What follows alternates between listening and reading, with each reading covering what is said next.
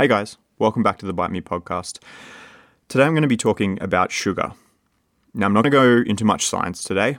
I'm not going to be talking about the insulin model of obesity hypothesis. I'm not going to be talking about pro inflammatory markers or, anything like that. Really, what I want to give you today is a, a fairly foundational understanding of the role that sugar may play in our health and our diet, and then really give you a framework that you can apply to the messaging you might get from all different forms of the media, because I'm sure we've all heard that um, sugar is toxic, sugar is uh, the number one cause of obesity, um, all of these uh, messages. And I want to give you a bit of a lens through which you can view all that stuff and decide how that affects you, whether it affects you, whether you need to worry about it really the first thing I want us to be thinking about is not to view sugar in isolation. I think very rarely have we come home, rushed into the kitchen, grabbed the sugar bowl out, and started eating teaspoons of sugar, right? We almost never consume sugar in isolation. And that's a really, really important point because what it means is we shouldn't be focusing on sugar per se. We should always be talking in terms of whole foods, okay? Whether those foods be lollies or soft drink or fruit juice, or whether those foods be brown rice, vegetables, fruits, okay, uh, dairy products, other grains, because all of those things I just mentioned contain sugar. But all of those foods can supply a very different role in our diet. So that's why, first of all, it's really, really important that we look at the food as a whole. Because if we blame sugar just with a broad stroke, that can very quickly lead to a fear of sugar in all its forms, uh, where things like whole grains and dairy, you know, fruits, vegetables, people start to get worried about these things because they contain sugar. Like an apple contains 10 grams of sugar, right? That's close to two teaspoons of sugar. That's a lot of sugar. So, sh- should I not eat apples because they contain sugar? But Apples contain lots of fiber, they contain vitamin C, they contain potassium, they contain quercetin, they contain all of these amazing other nutrients that we want to include in our diet. So if we look at sugar being bad, we miss the picture.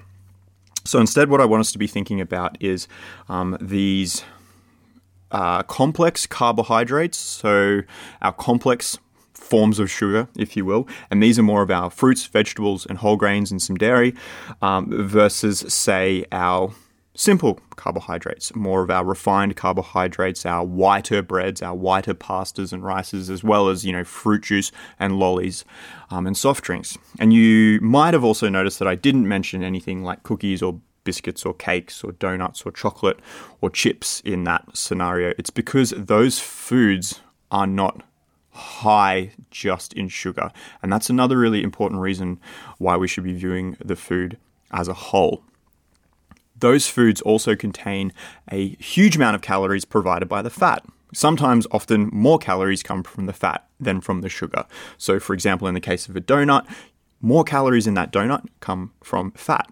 Now, fat's not bad for us, but in the context of a donut, it's providing a whole heap of calories in a very easy, tasty, easy to overeat parcel. And that's another reason why it's important to not focus on nutrients individually, but to think about the food as a whole. There are a couple of situations where your sugar intake might need to be uh, paid attention to and you might need to consider reducing it. The first is if it is driving a large excess of calories. So if you are uh, eating a calorie surplus and you're gaining unwanted weight, you're gaining unwanted body fat, and what's driving that is an overconsumption of products that are high in sugar, maybe also high in other things, then that is when you would need to look at potentially reducing your sugar intake. The other scenario is where maybe it's not contributing to excess calories, but it's displacing other healthy foods. So you're not eating an excess of calories due to the sugar, but you're managing to do that by kind of replacing fruits and vegetables and uh, grains and healthy fats and protein. You're removing those from your diet to kind of sneak in more sugar. You're basically you're kind of playing calorie Tetris, right? Because you've realized, like, oh, two Allen snakes is the same amount of calories as a banana. Why would I eat the banana? Um, and so, if you're playing that game very frequently, then yes, absolutely, the uh, sugar in your diet then is something that you should probably assess. However, if you are ticking sort of the other nutrition boxes, you're getting adequate protein, you're getting your healthy fats, you're getting fiber, you're getting vitamins and minerals, and then you're also consuming, you know, some added sugars and some sugary foods on top of all of that, and that diet as a whole is not causing you to eat an excessive amount of calories and gain unwanted body weight, that is completely fine. That is completely healthy. You don't get any bonus points for removing that sugar and replacing it with a different nutrient, providing all of those other underlying boxes have been ticked. The analogy I always like to use is it's kind of like how you choose to spend your spending money during the week, right? So, for example, you get paid, you've got your budget, you've got to pay rent or your mortgage, you've got to buy food, you've got to buy petrol, you've got to pay your bills. These are the things we have to buy. And these are similar to the, the protein, the fiber, the healthy fats, the vitamins, the minerals. Those are the food components that we quote unquote have to buy. Ideally, though, at the end of each week, you've got some money left over to budget to do whatever you want with it, right? Maybe you want to go to the movies. Maybe you want to buy that shirt, or maybe you want to, whatever the case may be. Whatever you choose to spend that extra spending money on, it doesn't really matter, right? It doesn't matter what you spend your spending money on as long as you don't spend too much of your spending money, as long as you don't rack up credit card debt and go into you know, and, and really that is the same approach we want to be taking with sugar in our diet. How you choose to spend those leftover calories that you haven't spent on the healthful support, the health supporting parts of your diet, um, how you choose to spend the rest of those is, is really pretty irrelevant.